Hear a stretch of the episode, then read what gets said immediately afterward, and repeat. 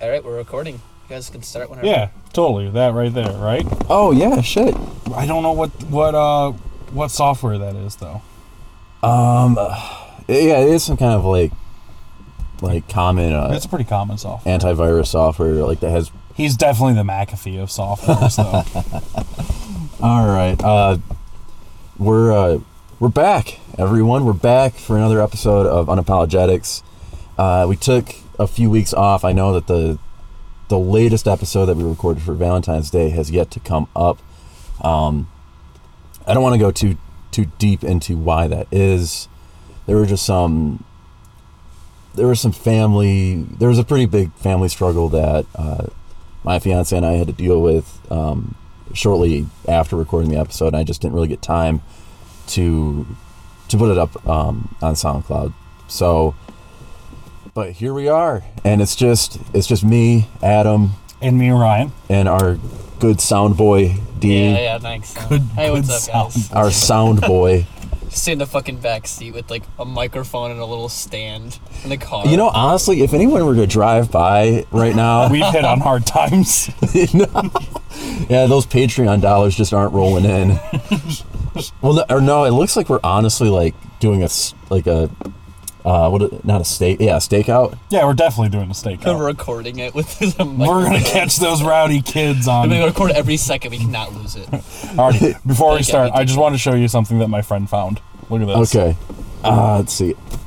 Uh, Florida public school teacher 25 is unmasked as voice of white nationalist podcast called Unapologetic. Damn it!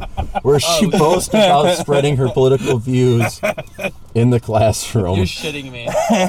I am not. My friend sent that to me today Sucks when to I told him that. I had my podcast. Not original See, at all, actually. well, see, it's good for Shit. It's unapologetics. We're unapologetic. This is what really makes this podcast. Nothing else. Yeah, yeah. Seriously, no, Dean. Dean, you were absolutely right. Everything about this hinges on on the S. It's not our generic white guy. It's past us now. what? It's it's beyond us now. Yeah, we we don't control the the plural. Did we ever? We I don't know. I don't think we do. I feel consumed by it. The S, the your existential hole, Ryan, is in the shape of an S. Ah, Jesus. It's gonna be hard to fill. That is some delicious gas station coffee. What'd you guys? What'd you speak get? Like French roast, No, I got that. hazelnut? I got that espresso blend. Oh hell yeah! I had some coffee from the bits across the street. Nah, son.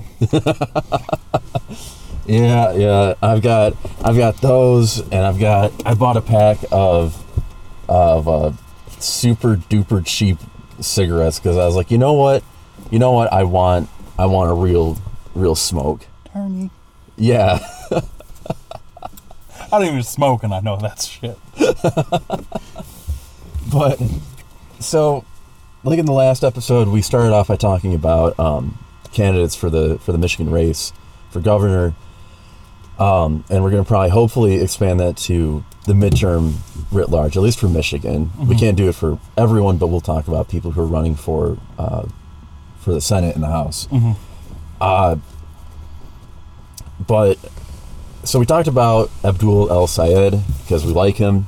I think I think it, it's safe to say that he is my preferred candidate for governor. Yeah. Um, And Shri, like, the one thing about Shri uh, Thanedar is that I, I worry too much. It's like he's progressive, but he's still like a progressive liberal who thinks that like good business is the way forward and not just the end of business writ large, or at least changing the way that we look at business. But in this episode, we're going to start off with our uh, our beautiful blue boy, Bill Schuette. Who is He got a bit of a penis nose to me. I don't know. what? Uh, let me take a look at that. Let me take a huh. I I kind of see what you mean. I yeah, interesting.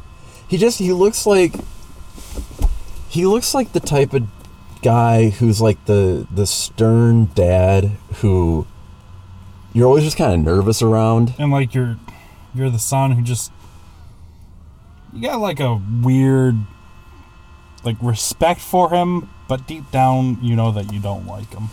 Yeah, exactly. You're and like, that, that turmoil of not liking him causes a lot of a lot of friction between your relationship. yeah, like it's just this weird standoffish relationship. But uh, not not to do the whole. I don't want to get too uh, too deep into the whole. Uh, what what does Ben Shapiro always do? Like the That's an ad hominem. Oh, sorry. The fuck was that? Nothing. Don't worry about it. Jesus. Dean's recording us I'm without our recording. consent. Us recording. Ah, Jesus. We're getting meta, meta, meta, meta, meta. but so let, us talk about Bill, whose uh, whose Twitter handle is It's shooty on duty. I'd vote for him just for that. holy shit. If he used it. He can he can be the most right of right candidates. And that's a glorious handle. we got Shooty on duty. He's looking out for Mich. He's winning for Michigan. Even the way his his campaign is set up, it, it seems like it's a like a more low key, ripped off version of Donald Trump. Instead of like "Make America Great," again, it's winning for Michigan. Um, you found on his website under his accomplishments, the first thing is fighting against Barack Obama, and it's like okay, like it. He, he successfully opposed President Obama's job killing energy regulations that would have hurt Michigan's economy, increased utility bills for hardworking families. It's like, oh, okay, like you're so you're fighting energy regulations, which those are a good thing, and and obviously, like you know, when when you talk about a conservative candidate, it's difficult to because they're not going to look at it the same way that we are. They- I mean, they have a They, different they have a fundamentally different worldview from us, which is uh, as kind of an aside to that. I think that's an issue that a lot of Democrats just cannot get their head around. Is that you cannot compromise with them. You shouldn't, and you can't. It's just not possible to do to do so. Um, so it, you know, it's just funny to me, I, I guess.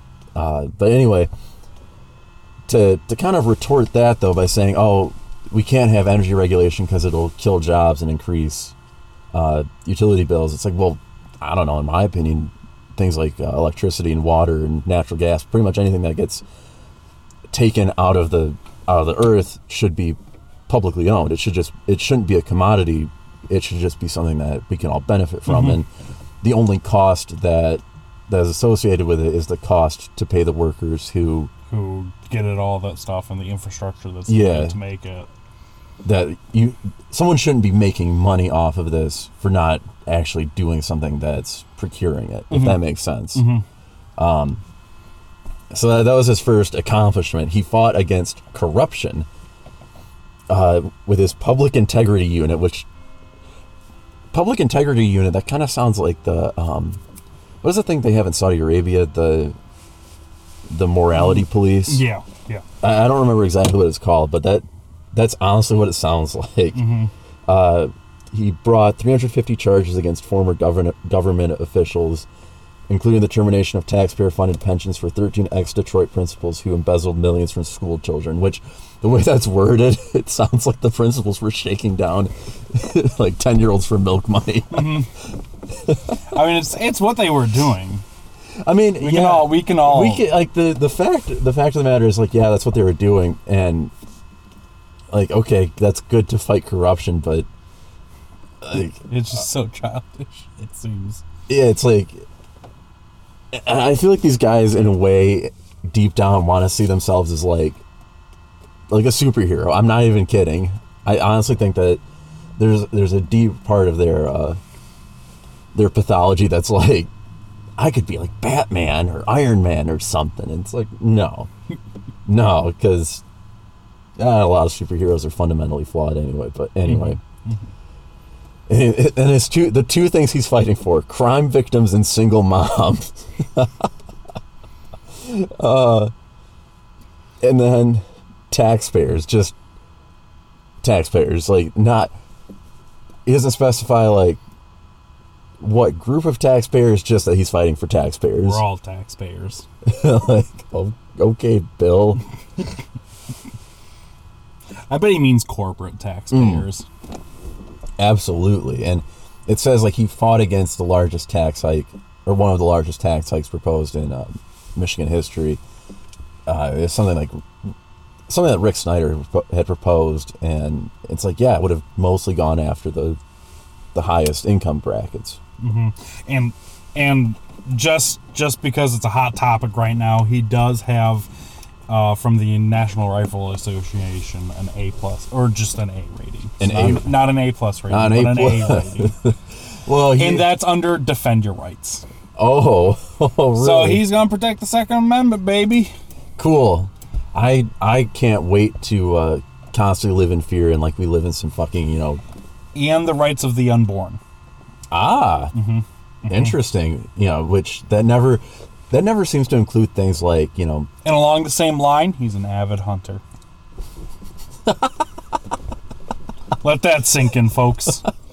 that that's what's so hysterical to me like like these ghouls like him they talk about like i'm here to defend life well maybe you know some people shouldn't be allowed to have It's all within the same paragraph. are you kidding Bill is a strong defender of the rights of the unborn, okay repeatedly Wow. supported by Michigan right to life. He is also an avid hunter and protector of our Second Amendment rights. so like what Okay, I want a commercial where he is skinning a doe alive, talking about protecting fetuses. It's just bleeding, and he's just, yep.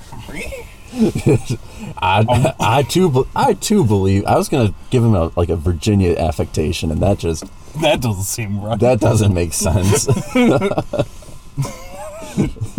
well well i too i too declare. I do declare here in the northern state of Michigan. but like guys like that and and politicians like that or people who just kind of hold that same ideology of being extremely pro-life. And then you say okay well what about you know universal health care so that the mom can be taken care of? Like was that um prenatal like prenatal care Yeah, prenatal care.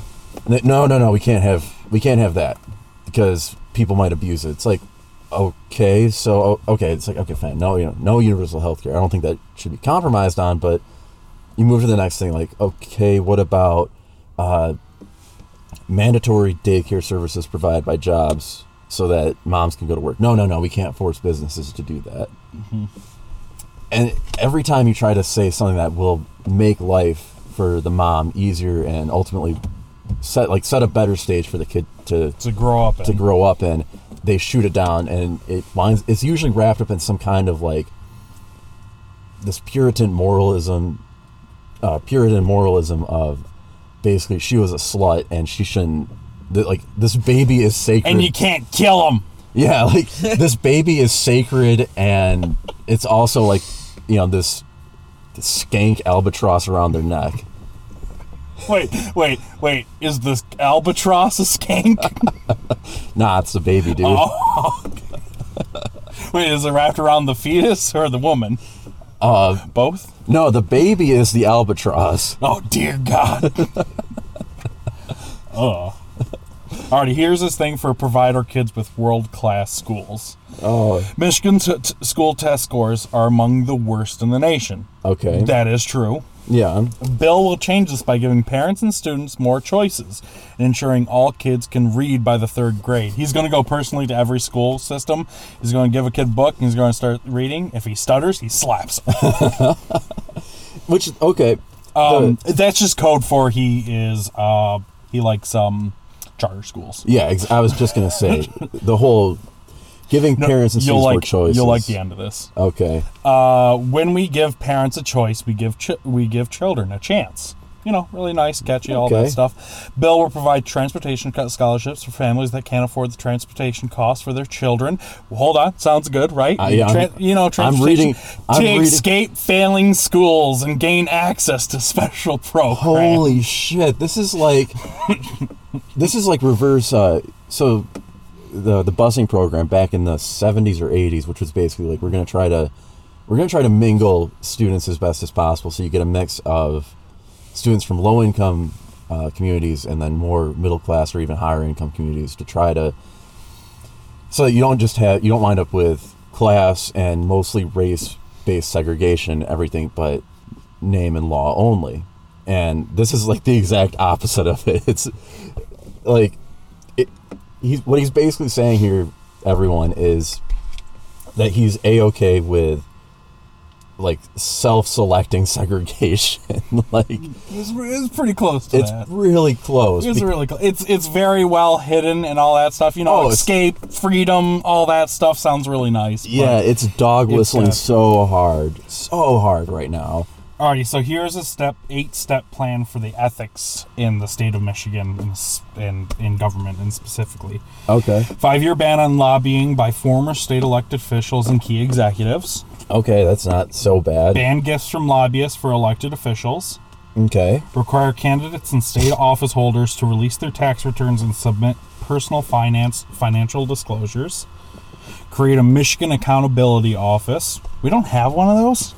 I I'm sure we have something like that already. And what what what worries me a little bit is or worries me a lot rather is I always feel like this is he's nodding heavily toward toward either democratic or even if there are like left candidates or left mm-hmm. people to I think it's been established that the right can pick up some even left side Oh, I- I'm- people. what I'm even saying, like, what I'm saying there is that it, it applies to them, mm-hmm. but if Republicans or conservatives or far right members of the government do this, it kind of gets mm-hmm. casually ignored. This one sounds interesting. Make MSU, U of M, WSU boards more accountable by giving appointment power to the oh. governor. Oh shit!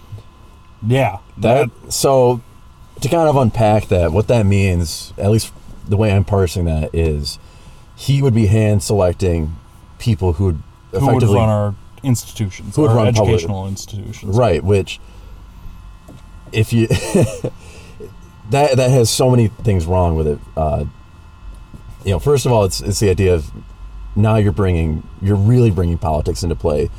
Education already has a lot of politics. We're going to kind of talk about that in in this episode uh, after we're done dunking on Bill, but But it, there's a lot. but that opens the door for so many issues in terms Yes. of packing school boards with people who are uh, potentially anti Title IX, who are you know, and big ol' air quotes pro free speech, which basically means holding the door open for neo Nazis and white supremacists to campaign and intimidate on public campuses, and a whole manner of other nonsense that will be. Well, it'll be bad for, for colleges in the long run. Require state universities to live by the same transparency rules as the majority of state government. Good. Okay, I'll give him that. Yeah. Seven. Require the governors and lieutenant uh, ret- require the governor and lieutenant governor to follow transparency laws. And eight. Hold governors' coffee hours. Oh my gosh, he probably thinks he's like Abraham Lincoln You or really some just shit. gotta. You really just gotta make it a seven step there. that eight step is it's cute, I guess. Yeah, like hold governor's coffee hours, like, wi- Like who's gonna? and really, like, let's be honest, it's not to be some yokel living in Ionia County who like wants to go air their grievances with the governor. It's to be like biz, like major business leaders, and it'll be like, I'm willing to bet that papers are going to have like these dumbass like fluff pieces about like. Oh, look at Mr. DeVos sitting down with Governor Schuette. oh, they're so cute together. Oh, da, da, da. And like, uh, oh, this is it's hurting me. Uh, cut auto insurance rates. I I don't really know enough about auto insurance to speak with too much authority about. I All know that, we I have- know is that Michigan's is one of the highest in the nation. yeah. Uh, let's see what else. I still can't get over the protecting women and children, and it's a little like image of it's a, an image macro of a pair of hands bound with rope. uh, like I, I understand like what uh, they're trying to. It's, it's about human trafficking and like you know, uh, sex slaves and whatnot. But it's like Ooh, what you doing there, jerks? it I'm just Nah. Th- this is a purely aesthetic critique at this at this one because it's like you're talking about protecting women and children, and then you have bound hands. It's like this is this is jarring. I don't like it. It makes me feel very uneasy. uh, let's see. And like, okay, yeah, I, I agree. You should try to. You should work to get. You should stop sexual slavery and the human trafficking industry as it as it stands. Absolutely. But I feel like it's this whole. It's a very um.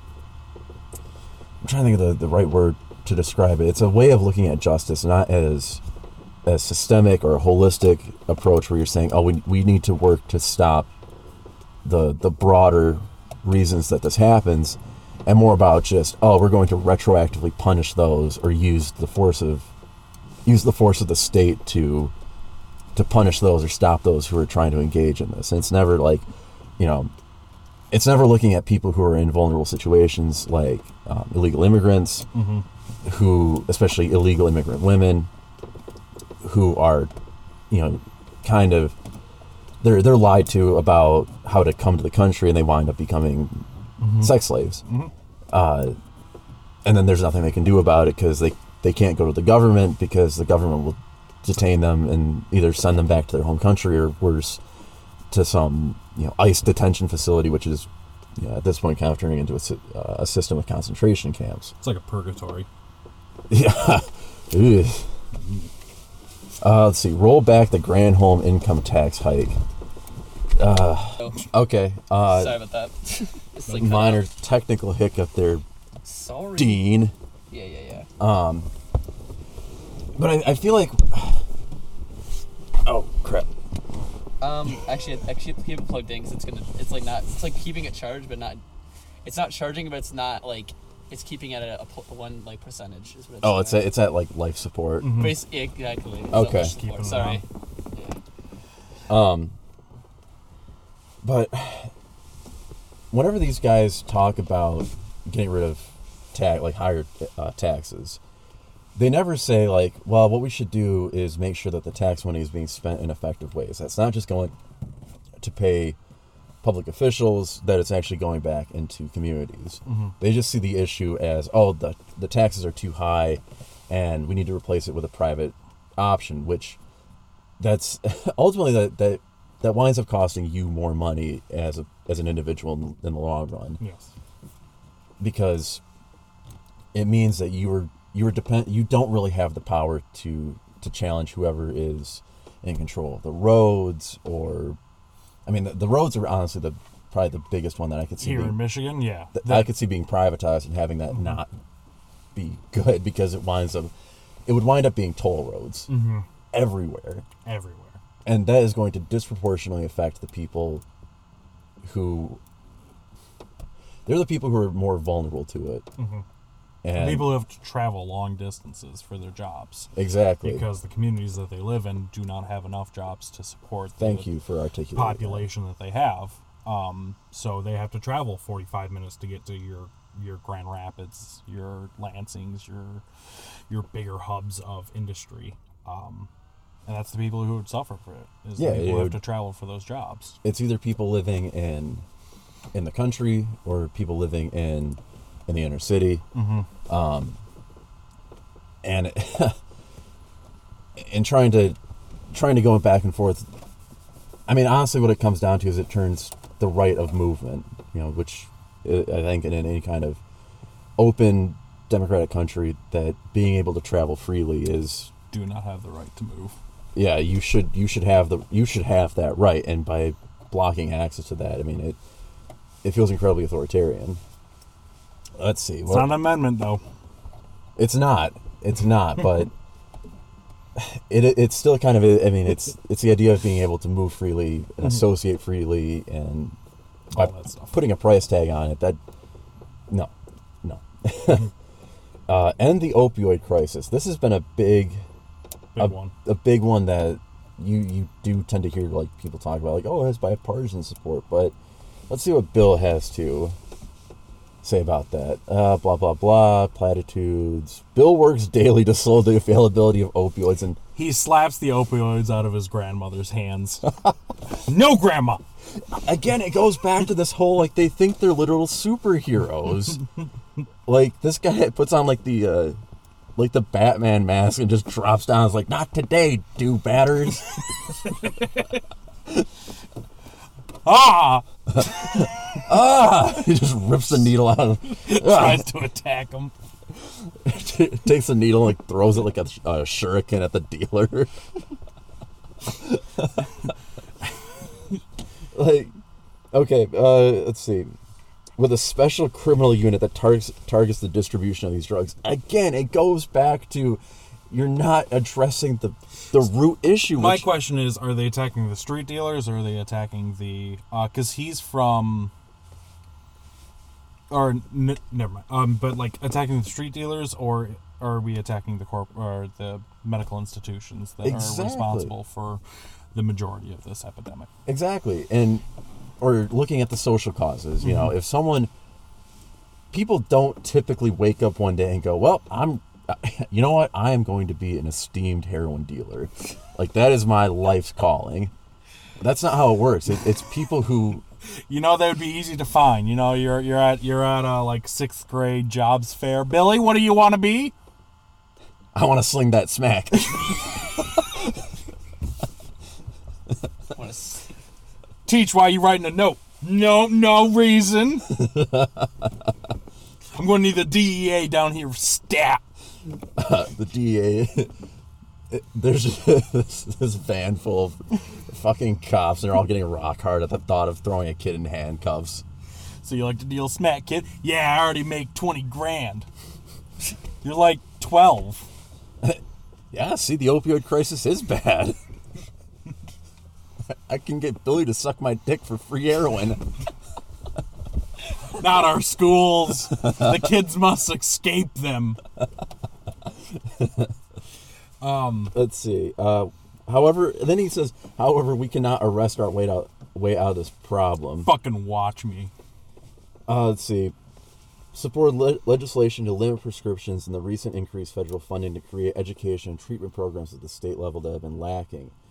Ending the addiction crisis requires increased education before addiction starts and increased access to treatment programs. Again, I agree, but I'm worried that it's going to wind up being like, you know, oh, material conditions are shitty and you're in pain, either physically or emotionally, and you want to escape. You know what you need, friend? You don't need a hit of that dope. You need a hit of Jesus. I'm going to make my own street drug called Jesus now. yeah, it doesn't come cheap. This is crushed up communion wafers. Ah!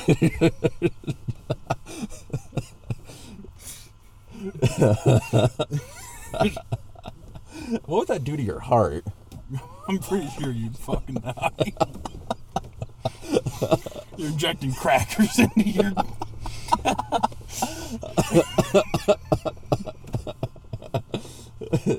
Man, it's a hell of a high, though.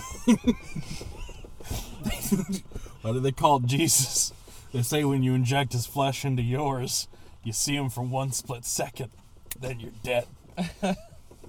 like, it, it, it is. I think it goes to this this idea of like, oh, it should be cost effective, and it's like, no, if you're if you're really serious about fighting something as terrible as addiction, especially addiction on a large scale, it can't be just a simple like, oh, well, here's We gotta get over like the fact that we think we can like we've caused these ma- major social, uh, political, economic, environmental issues, and we want to say like, oh, we can fix this. We'll cut corners, but we can fix this. And it's like, no, that's not how you It's do like, no, it. we've already messed up. We really we got to put our all into this.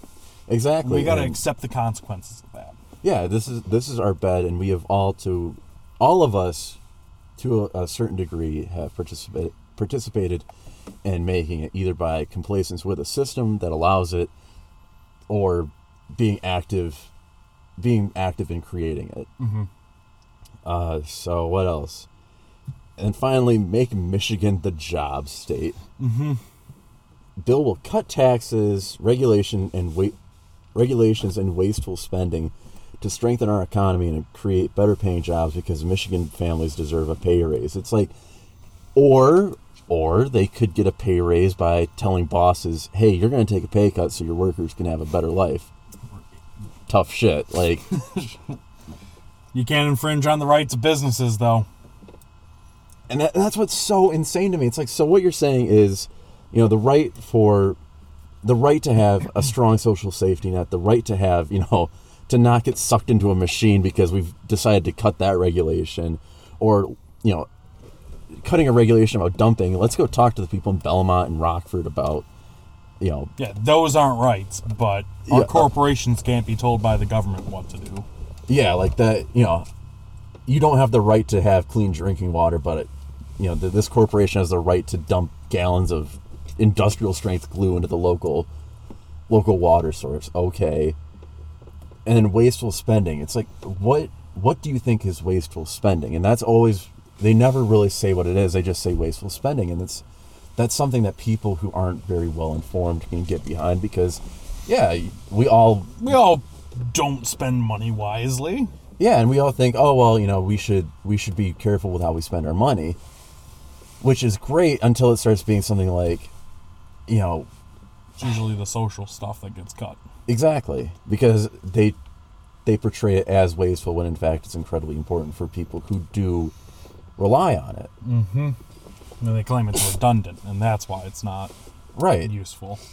you know, as far as the wasteful spending thing, it's like, or you could force places to sp- like you could force companies to pay living wages and provide quality health insurance, not buy-in, but just you work here, here's health insurance. Mm-hmm.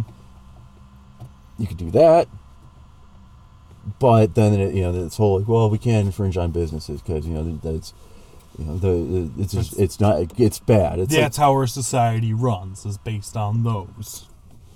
which is some weird like invisible hand bullshit about like the market is just this untouchable thing and it's it's kind of this weird esoteric being like we don't understand it it's just how it is We gotta fucking please it, though.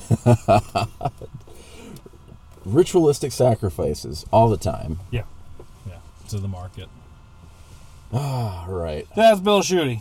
So, oh, one thing is on his uh, on his Twitter that I think is a pretty good segue into the main main topic. Oh, shit. it's- Gotta practice those segues. I do. I Mike is not here to tell me, but Yeah, Mike has I got. do. I'm here to remind you. It's- Uh, let's see.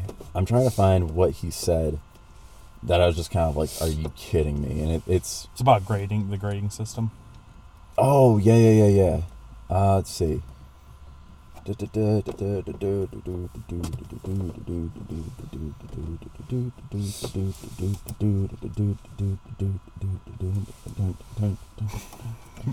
I don't know. I'm I'm humming the uh, the The doom. Doom theme. Yeah, As you're hunting your way through demonic uh, presences on Twitter.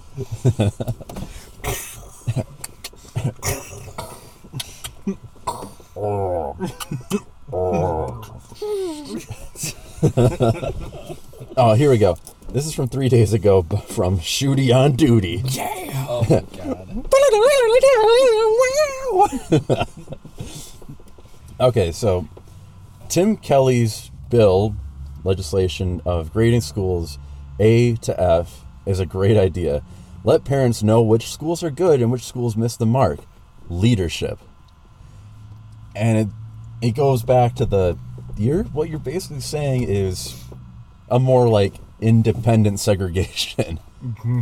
where it's not it's not enforced by the state but it's just kind of hands off like well we just continue to let these schools fail and then And you get to choose where you go. and like well you we know which one you really want to go to and it just so happens to be the schools that are all you know predominantly white and affluent and Well, you don't want to go to Grand Rapids Public Schools? Shocker. and again it's it's the worst possible way of approaching an issue rather than saying look these schools they need help mm-hmm. Their funding is atrocious. You can't pay teachers enough, so you're not getting the personnel that you need in there. The Yep. class sizes are too big. exactly You don't have you you don't even have the basic structures to be able to house everyone properly. exactly So, with that in mind, let's transition into the main topic of the week, which is the education system in America. Oh boy. That's What? pretty broad. That's a where, loaded one. where do Uh, we start? Well, I think the I think a, a good a good kickoff point is the strikes going on right now in West Virginia. They're they aren't getting a ton of mainstream news coverage, Been which covered a little bit, but not a whole lot. shocker about that. Uh, to to bring up to speed though, literally every school public school district in West Virginia has been on strike, mm-hmm. and the official teachers union of West Virginia they tried to agree to some concessions made by the, the West Virginia government and the teachers said fuck that. We're going to keep striking. So now it's a wildcat strike which mm. is cool as hell. Yeah. Um, and it's it's tied to things like like you They're said on- they're um, going on eight days now. eight days. Really?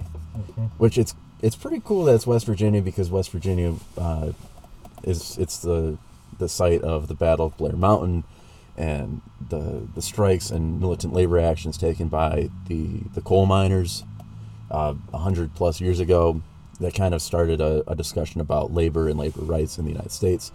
So kind of unsurprising it happened in west virginia. And i honestly don't really care where it happened i'm just glad that it finally did Yes. uh, because they're striking about um, pay cuts, uh, feeling that they're not paid enough, feeling that they are not given the tools necessary to make sure that each student is given a quality education. And that's, in a lot of ways, that's kind of the the way that you could look at public education in the United States. Is you have a you have so many public schools throughout the country that are failing, and you know, the one quick and easy fix would be, oh, well, we just need to get better funding. And it's one part true. Yes, I think that if you pay teachers better, if you pay, if you give the schools money to make sure that it's a welcoming place, that's a place where students have more tools at their disposal, then those schools will succeed. At the same time, you also need to address those broader systemic issues. Like, you know, if a parent has to work 12, 13 hour days, they don't have time to really be involved with their kids' mm-hmm. education. Mm-hmm. Uh, or they don't have, or if they do, it's like the bare minimum of just, did you do your homework? Good. You know, okay, that's one less thing I have to worry mm-hmm. about. I'm super fucking tired. I can't. Well, and like my brother's a teacher, and he talks about at like parent teacher conferences and all that stuff. Mm-hmm. The good kids, like the care, the kids who are doing well in school, you know, their parents come, he talks to them, doesn't have a whole lot to say. You know, your kid's doing good; they're a good kid. But the kid that the kids that are struggling Yeah. and are not doing well in the class, their parents don't show up because they don't have the time to do that, Exactly. or they don't have the care to do that. Yep. So you, which that brings into a much that brings a much broader question of you know, changing attitudes about parenting, and that I mean that could get into a big thing about you know don't have kids if you don't really want them, but ah, wow, shocking advice, you know, but so it, it's that kind of it's not just material support that schools and students need it's also that i don't want to say i guess i'd say emotional or community support which is hard to have if a community especially for immigrant communities um, or for impoverished communities Rural communities. where a sense of community has either a never existed because it's hard to have or it's faltering. or yeah it's faltering or if it hasn't fallen apart already Yeah. you know, if if you make life so unbearably difficult for people that it's you know, it's a dog eat dog world. Fuck you, I got mine because I need mine. Mm-hmm. Then yeah, of course you're not going to feel any kind of sense of camaraderie with your neighbors. They're, Or they're your neighbor's someone kids. to compete with. Exactly, it's all about competition. It's not about equally bringing everyone up together. It's get to the top as fast as you can, everyone. Yeah, it's it's a typical uh, crabs in a bucket type situation. And then on top of that, you have the growth of charter schools Yes. and you know pre-existing private schools where parents wealthy parents or parents who are just super deep into their ideology can send their kid to you know the either either some like you know super special smart boy academy, or or to a private Catholic or uh, Protestant school Yeah, some kind of religious affiliated school. where chances are it's mostly students who come from wealthy families. Mm-hmm. They come from There might be like you know every once in a while the scholarship kid who is the the scholarship kid. Wink, wink. you fucking poor ass. the, the scholarship kid is just a nice. It's a nice way of saying the black one. but I mean, that's what it comes down to, though. Yeah. and and they don't the, those parents like you could say well that- that's kind of where I, I go back to the um, financial support so let's say you have let's say you have the private like a, a catholic school or like private protestant school whatever and then you have a public high school Mm-hmm. and you have you know you have enough wealthy families living in within that school district that the public school is getting a decent amount of tax money Mm-hmm. uh, due to local taxes, but the school still isn't performing well, which that goes back to the argument of it's not always necessarily better funding. It, it is funding, but it's also involvement because those parents will just say, oh, well, you know, yeah, I'm, I'll pay my taxes, but I'm also going to pay $10,000 a year so my kid doesn't have to go to, To that, school. Yes. And then they don't care. They don't have an active concern with what goes on in that school. So let's say the private school has a, a student body of like 4,000 students, but then the public high school has a student body of 16,000 students. Mm-hmm. And maybe both schools employ the same amount of teachers and mm-hmm. support personnel and, mm-hmm. and assistants. So obviously, yeah, that education is going to suffer. Mm-hmm. My opinion is this is I don't see it happening, but it would be a complete ban on all private education. I, yeah, I don't. I don't see that happening Not anytime. anytime soon. Not anytime soon. Um, not until our glorious Stalinist revolution. Soon. no, no, we're not. We're not tankies, but sometimes I, sometimes I, boy, do I feel like one. Any, anyways. Anyway, uh, I, I do honestly think though that would be the solution where you you basically ban that school. You mm-hmm. don't close it, but what you do is you just say no, it will no longer be private. Mm-hmm. It will be a public school, and then you you just divide it in half. You have you know, so what do we say? Twenty thousand students all told Yep. in the school district, ten thousand and ten thousand, mm-hmm. which that's still pretty big. That is still very big, but but and even then you could you could argue you know increase taxes to build a, a third school so now you can divide it into mm-hmm. what what is 20,000 divided by 3 is that like it's not a pretty number. it's like I'll get it. One second. You guys. oh keep th- thank you Dean Dean is now our sound boy and our math Math boy Math boy. So twenty thousand divided by three. yeah It's one second. My calculator sucks too. Everything sucks in my calculator. I could have Damn it. Six thousand six hundred sixty-six point six. oh hell yeah Yeah. Oh no. Horse is six six. of the beast. oh yeah that'll be that'd be good but Thanks, numbers. but ultimately I mean that would that would be kind of the solution is you you ban that that extra money that parents would were spending on this asinine tuition okay now you can tax that. You tax that create a new school you employ teachers more teachers and the small army of support personnel that that successful schools rely on Mm-hmm. boom you got it. That is in my opinion at least one of the solutions. Yeah. and on top of that, of course, it's also things like cutting working hours and increasing pay so that parents have more time to spend with their kids, and to build the the the foundation for proper development. building a parent teacher relationship, Mm-hmm. which is that's also incredibly necessary. Absolutely. Um, and it just goes to show just how if you take public systems and try and privatize them, how it just messes everything up. Ultimately, what it does is it it's for the benefit of a few and the detriment of the many, Mm-hmm. and and then what it, it winds up being this kind of self self fulfilling prophecy of saying, see, private is better. These kids are doing well. They're getting a better education. And if everyone goes private, It'll be fine. And it's like, Everyone has this fucking money. exact. Well, exactly. Yeah. yeah, we. I mean, like it's private because a select few can afford it. Exactly. I mean, especially if you set tuition at. I, I think um It's like a Gra- s- I think a Grand small Rapids- college. Well, I mean, let's see. Grand Rapids Christian is, I think, ten thousand dollars. Mhm. Uh, last I checked, and last I checked, that was tuition for a year at Grand Valley.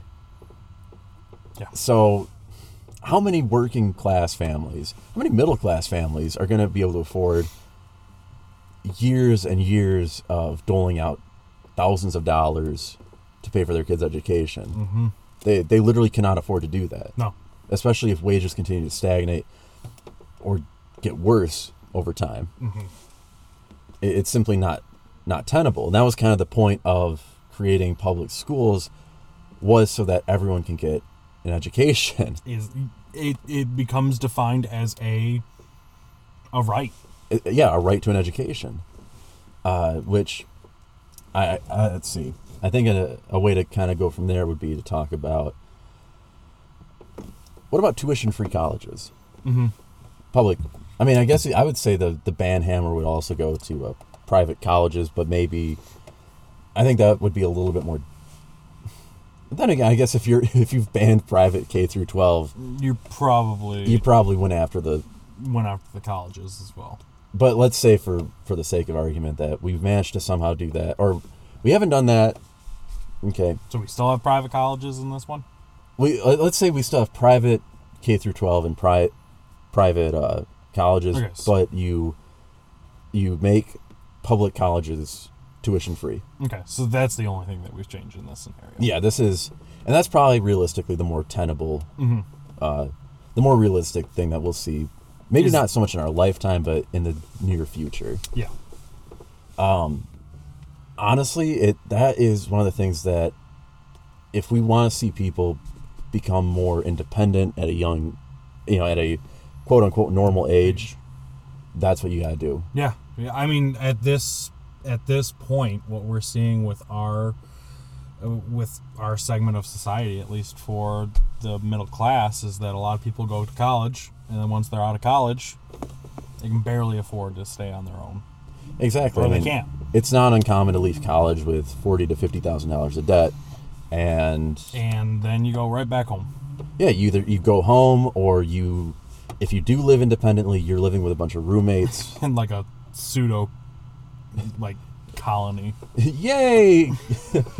yeah, I mean, honestly, it's no wonder. Like when people are like, "Why are kids communists?" It's like, well, because you're kind of exposing them to to living like that, and they're going, "Oh, this isn't that bad." I mean, I wish, I wish I didn't have to, but this isn't. Terrible. Yeah, this is. I guess it's a way to live. It's a. it- it's a. Te- it's an achievable way of living. But anyway, uh, and that's obviously not the only reason. But um, And that's not even talking about getting um, any sort of thing after a bachelor's. Mhm. Once you do that, then which I think we need to. We also need to make. I don't know how you force companies to do this, but there's this whole thing of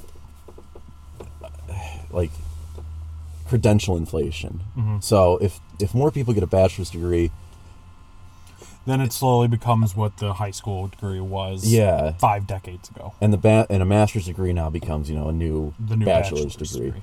which is kind of, in my opinion, and maybe I'm not, maybe I'm full of shit in saying this, but it seems incredibly petty and unnecessary because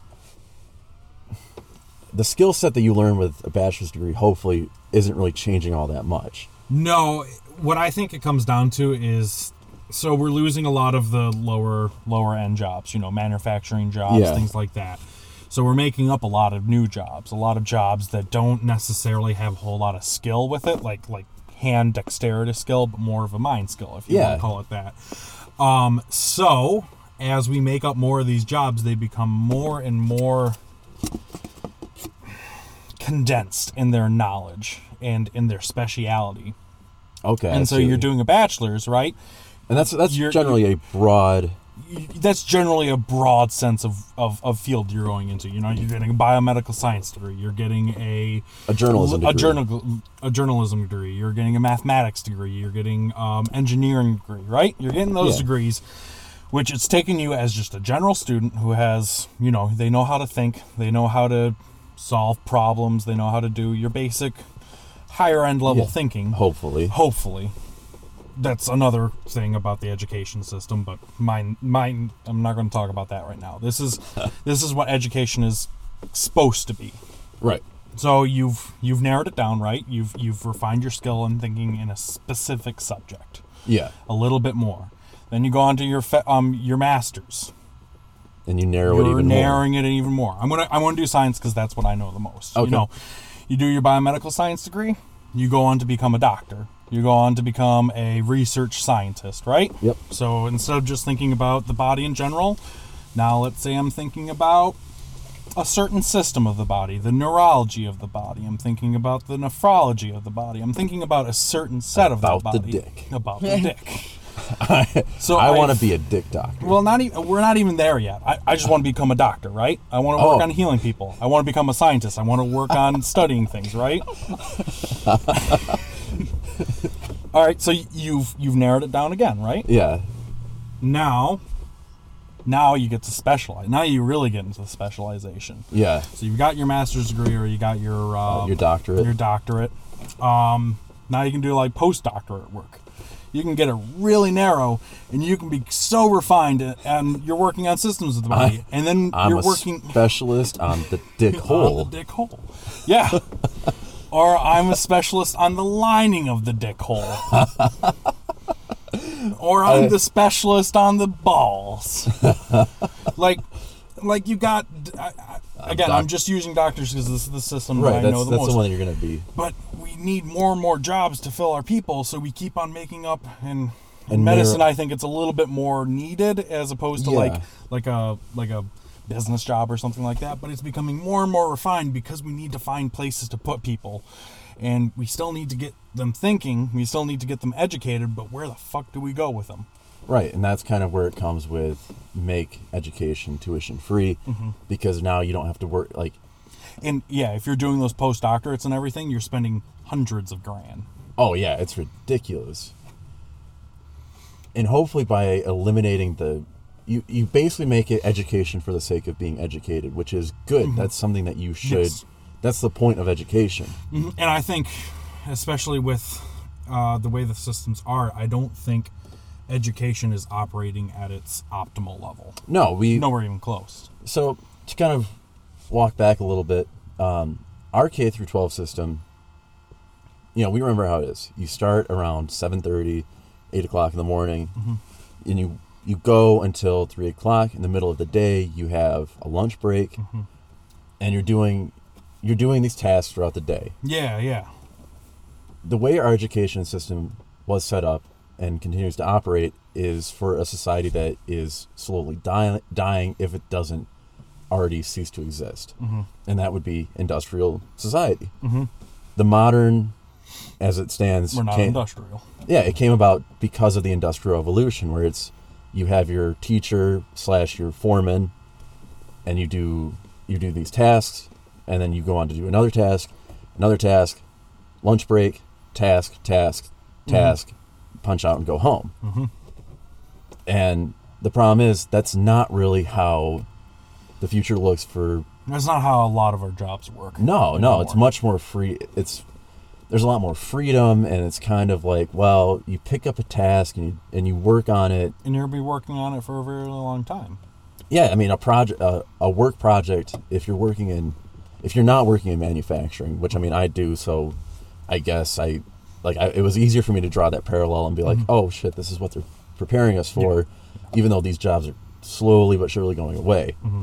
or in some areas very rapidly going away. Mm-hmm. Um, but yeah, it's going to be if you're working in an office or any more anything that's like that, a project could take you a week or a few weeks. Maybe even a month. Yeah, depending on how How complex your job is. exactly.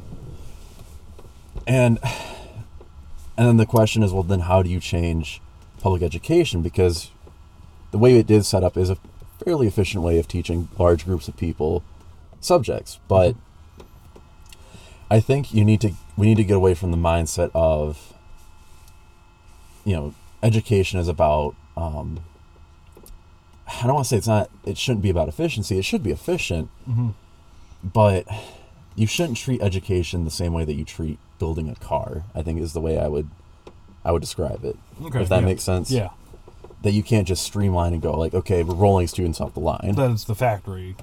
yeah. It's like factory work in itself. You basically the students are the workers, but they're also the product. Mm-hmm. Um, oh, Dean, can you pause real quick? Yeah. Uh, so, you know, we, we've talked about how we, we've talked about ways to to you know potentially uh, improve the quality of education in the country. But like we talked about a little bit or touched on, it it also comes down to making society as a whole more conducive to being educated, where kids can go to school and it's an enriching experience and not just oh I have to go to school. Um, and I don't know if maybe that's well, I think it it's you know increasing wages and decreasing hours for parents, but I think it it's trying to make education a more fluid option for students. So I mean, I guess like I could I could start by saying like how my education experience was that there were some classes where it's like I I don't really feel like I need to be here. And that's not that's not a humble brag. It's just I think there's there are subjects that some people excel in and other- other people's don't excel in as mm-hmm. much. So it's like okay I you know I feel I don't feel like I need to just sit here for an hour hour and a half you know with my hand held to do something that I know I can do in much less time and I could dedicate more time to a subject that I'm not as strong in to to get better at. I mean, would you say that's kind of the same for you? Yeah, um, and I'm thinking about with people though, uh, if you do that, how do you how do you get them to focus their efforts on something that they're deficient in? Because usually for most people, they're good at something. That's what they'll stick with. Right. And that's what they'll uh, put their time towards too. Um, and it's a lot harder to get people to uh, focus their efforts on something that they don't feel as confident about or they're not as Right. good with. Um, but the basic essence of it, I, I do understand that. Of, of there are certain aspects of education where people don't need to uh, to expand as much effort as what the system requires them to do. Yeah. Okay. I think that's a good way of, of putting it. That's actually an absolute, absolutely good way of putting it. Well, and that's hard to do with if you're doing like band or orchestra or something. But mm-hmm. I mean, maybe, maybe it'd be something like testing out, I mean, yeah, having better test out programs. yeah, because there is test out, but they're pretty. They're not really advertised. I don't No, know. they're I not don't advertised, and there's not like so you test out of it. Like You know, now what? Now you get to go up to the grade above you that you don't know anyone at, that you haven't established any connections with. right. There's a whole social aspect of testing out that is, um, harsh. Yeah, I mean, I think maybe maybe one way of approaching it is you have so you still have schools and you still obviously have to have teachers and you know, I I want robot teachers. Just, just man, the the sexual scandals are going to be way weirder. Mr. Fisto? Get- Why? Why did we make this teacher robot? yes. We're basically employing sex machines in our schools. Man, that lecture on biology was pretty cool. My ass really hurts though. Have you ever seen a rectum?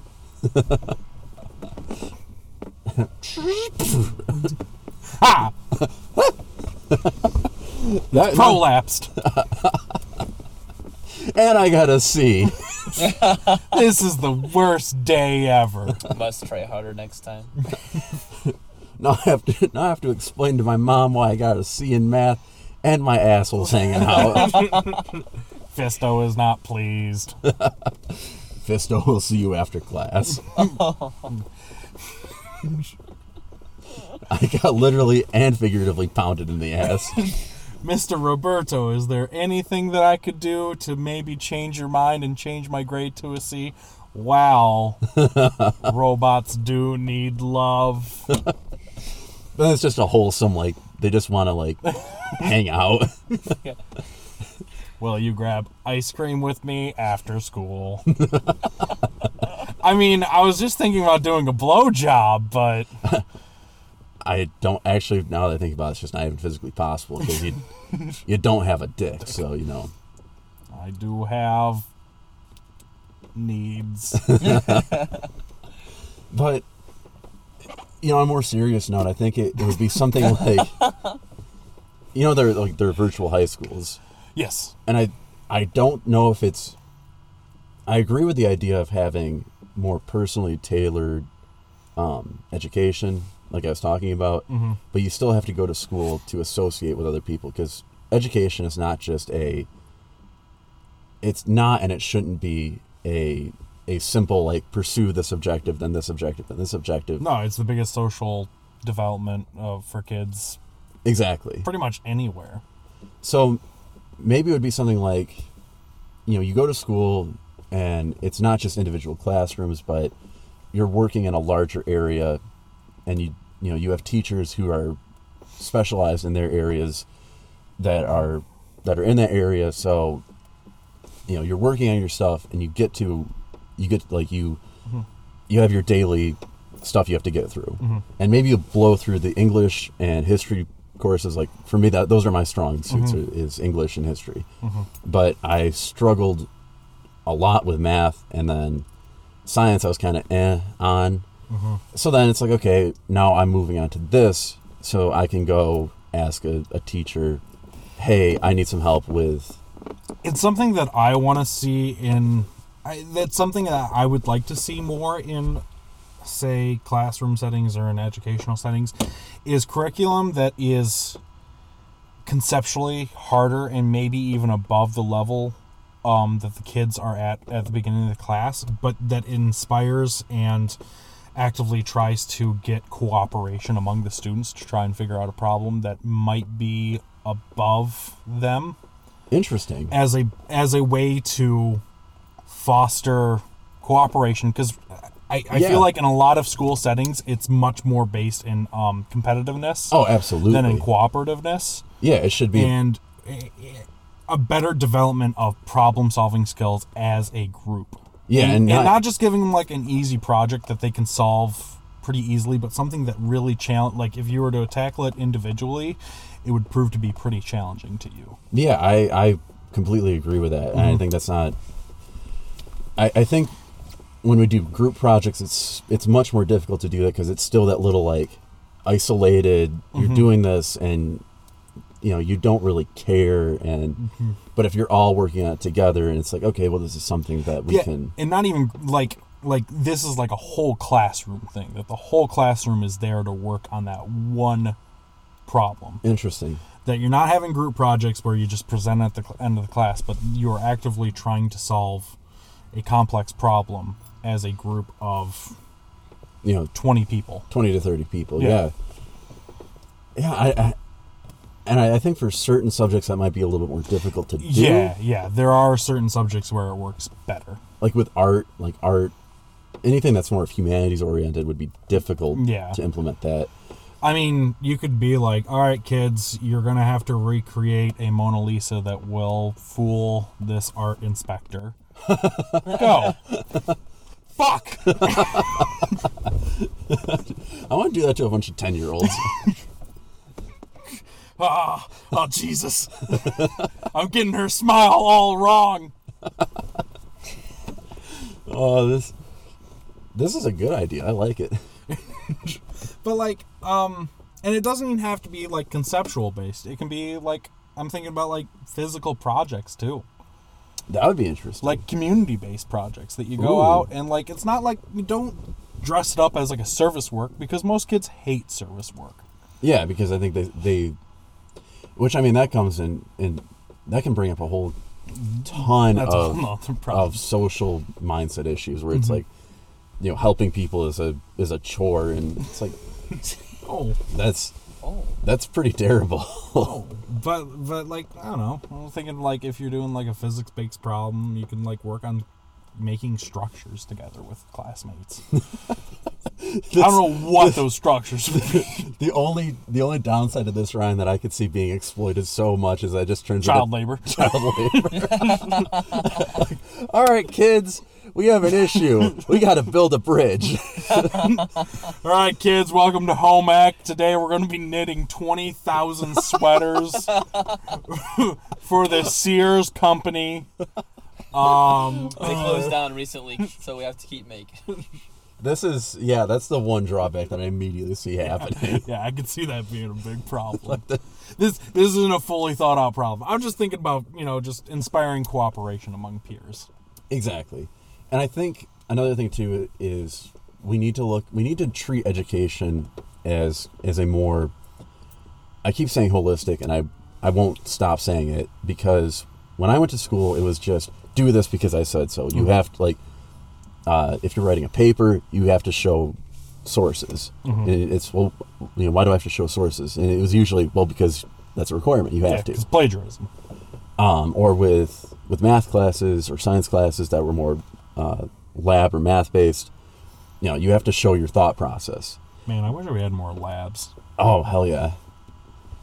But it was never explained why you're doing this, and it wasn't until I got to college that I I finally connected as like, oh, you have to show the logic behind this. You mm-hmm. can't just say this and go, okay, well, what do you have to back that up? Like what? Mm-hmm. It was missing a certain aspect of like critical thinking. Exactly, because I'm sure we because we both went to the same high school. Actually, mm-hmm. all of us here Yeah, I was. went to the same high school. No, you didn't, Dean. yeah, I, I just fucking wasn't there. Fucking poser. You don't even go here. Oh, you got a girlfriend? Where is she from? Oh, you don't know her. She's from a different school. My Canadian girlfriend. but but yeah, it, it isn't taught that like the reason I'm asking you to to show your work in an algebra equation isn't just to to make you go through this this rote process of like do this then this then this then this and that's how you get full credit but it's teaching you a fundamental of being an educated and thoughtful person which mm-hmm. is I can make the statement but I also have evidence to back it up that you can uh, you can also access yourself and and learn or reproduce or Exactly. And that's not to reduce everything down to a down to a math problem, but I think that can be applied to you know, writing an essay in history. You can make a, a statement about history and then say, "Look, I have this, this, this, this, this, this, and this to back up my assertion," or a critical reading of a book or a short story or a poem, mm-hmm. and say, "There's this context and this context and this context that I can use to to back up my assertion." It's mm-hmm. never, it was never really you know touched on is that. Some pe- some teachers tried to but there was never this connectedness of education. It was there's reading history math science and like they're all these separate categories but they aren't all interconnected in mm-hmm. a in that one fund, fundamental way Yeah, I would like to see that too. Is um more interdipl- interdisciplinary um action. So like you know, if you want to write a scientific paper, Yeah. you can, and that there's teachers there. Like I had no, I it wasn't until like probably sophomore year of college that I understood how to actually write a scientific paper. exactly And like you don't need to write the next groundbreaking work in physics, but but I don't know, to be able to understand and read um scientific literature I think is important absolutely in, in an education system and that's not taught at all. Oh, no. Not in one bit. no Um, and that that would be an inter- interdisciplinary way to you know cross over um, English with uh, with science. I remember a, a professor, is it a professor or um, like a student teacher when I was in high school, who said, and I, I, you know, I don't have anything to back this up because we're kind of doing this by the seat of our pants as we usually do. uh, but that in France they teach philosophy and math together. I wish I wish we would have been taught philosophy. At Oh, least yeah. a basic Well, understanding of it actually makes a lot of sense with philosophy. It- So yeah, a it lot of does. it isn't just existential; it's like scientific as well. Yeah, Well, I mean, I mean, the original philosophers were pretty much everything. yeah, Yeah, yeah. they're, but I mean that no, it is a it is a good. And and philosophy does kind of follow that same pattern of. I'm actually a Kabbalist. and I'll be uh, rewriting the Torah for you today. oh hell yeah. and I think that would kind of having a stronger education system would deal with a lot of things that we're dealing with now, or would combat a lot of things that we're dealing with now, where people can fall for these grifters or these charlatans like like Ben Shapiro or Jordan Peterson or Mike Cernovich or any of these Any of these guys. Any of these guys who they sound smart, but anyone who is e- that is more educated than them can look at their look at what they're arguing and say, no, This is fundamentally flawed. this is not correct. Mm-hmm. But the people who are falling for it are either too young or too uneducated or uninformed to recognize it. And and that's not just a political thing because these guys are way, way, way, way to the right.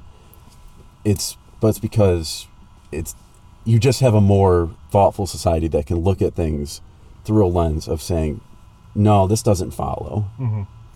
that the point that you are making and how you got to that point is not a good way of thinking. No, and it's it's not even really a sound, Sound- way of yeah, thinking. yeah. Yeah. Because and they're the first who are like, well, it's facts before feelings, even though a lot of what they're basing their quote unquote facts, All on feelings. it's all on feelings, and it's not bringing in any outside information, which is, it goes back to what you said about being interdisciplinary, where there is a lot of over- overlap in real life. Mhm. That there are things that that do come together that you have to, you have to accept that and approach it. Mhm. So, yeah. Um, let's see. I I think that's covers kind of the basis of everything. yeah. I mean, There's a lot more. oh yeah. I will say before we do close out the show uh, that um, the, this whole push to basically turn schools into miniature prisons due to gun violence is just asinine. Like, gonna get could you imagine? gonna your- get shanked in the cafeteria. could you imagine like your dorky like physics teacher, Has a shotgun on like their desk. like just packing a Glock? He's like, oh boy, here we go. I'm trying to think Or of, like- like a teacher that we Or, had. like your literature professors like spouting off like I don't know Shakespeare as he's gunning down a student. Johnny, if, if you do that one more time, I swear to God, I will load this I fucking will- gun. I will paint the back wall with your fucking brains. Uh, now get up to the board. Summary executions on the playground. Delicious. I too cannot wait for the formation of uh, first grade skinhead gangs. See, I'm imagining not just the like the teachers, but like the supporting staff with guns too. Like, could you imagine? I'm gonna like. Could you imagine like Mrs. Nemela? with, oh like, my God. A gun I'm just imagining because uh, your mom worked at the as a cafeteria. As a Yeah, cafeteria remember worker. that, and and her like like having a like a saw having a saw at the checkout Ryan's sweet mom with his son. in the distance. You Put your could, code in wrong. Did you put your code wrong? Do you have money in your account for that food? yeah, like I I too can't wait for uh, for the front lawn to look like the Korean DMZ. Like this is great. That would be excellent. There's just a thin fog like everywhere. There's snipers on the rooftop. We're gonna get those fuckers from the next town over. Oh, you guys Man, okay, for real though, sporting events would be hype. Oh, Oh my. God. oh yeah, that'd be great. The the Lowell East GR just turns into a massive Oh. gun battle. Yeah. Oh. We don't even need football anymore. We can have full on warfare. Because I mean, football. All football is is just it's pageantry for for militarism. Mm-hmm. Like, let's be honest. Territorial and everything like Yeah, that. Yeah, it's territorial. It's Let, violent. let's let's throw off the charade. Let's fucking do this. you have a recreation of D-Day. oh man, you could have classes about you know maintaining your gun, oh firing your gun. Oh, You're so cool. They're we're gonna be like Spartans. oh man. So someone somewhere is gonna listen to this and just like What the fuck? some fucking MAGA chud's just gonna be like, I got so hard my dick popped. I'm suing you guys because now I. It's like a It's like a hot dog you left in the microwave way too long. Splitting off the tip, just curling back on itself. It's like it's like cartoons where like you stick your finger into the end of a gun and it like blows backward like Yeah, that. Yeah, it all peels back. But instead instead of soot, it's cum. Oh, we're very mature people. I love how every every single episode it goes from like cogent point, cogent point, cogent point, dick jokes. Yeah. You always got to throw in a dick joke. That's kind that's our hallmark. Mm-hmm. Yep. I don't know. Any closing thoughts, Ryan, or anything that Um, you didn't get a chance to say? Because I, I think I, I think I'm pretty uh pretty spent. No, I think we're pretty good. We're we're we're running pretty late on it, so Okay. I think we're we've gotten what we needed to, out of it. All right. Cool. Well, until next week. I'm Adam. I'm Ryan, Um, Dean, the sound guy. That's me. math guy. Sound, you're the sound boy and our Sound- math sound boy. boy. and math boy. Oh, I really. you changed are a it. boy. you are our boy. I'll never boy. grow up. I'll just be like as old as you think I might be. You're Dean's immortal. Dean's our child servant. Oh my. god.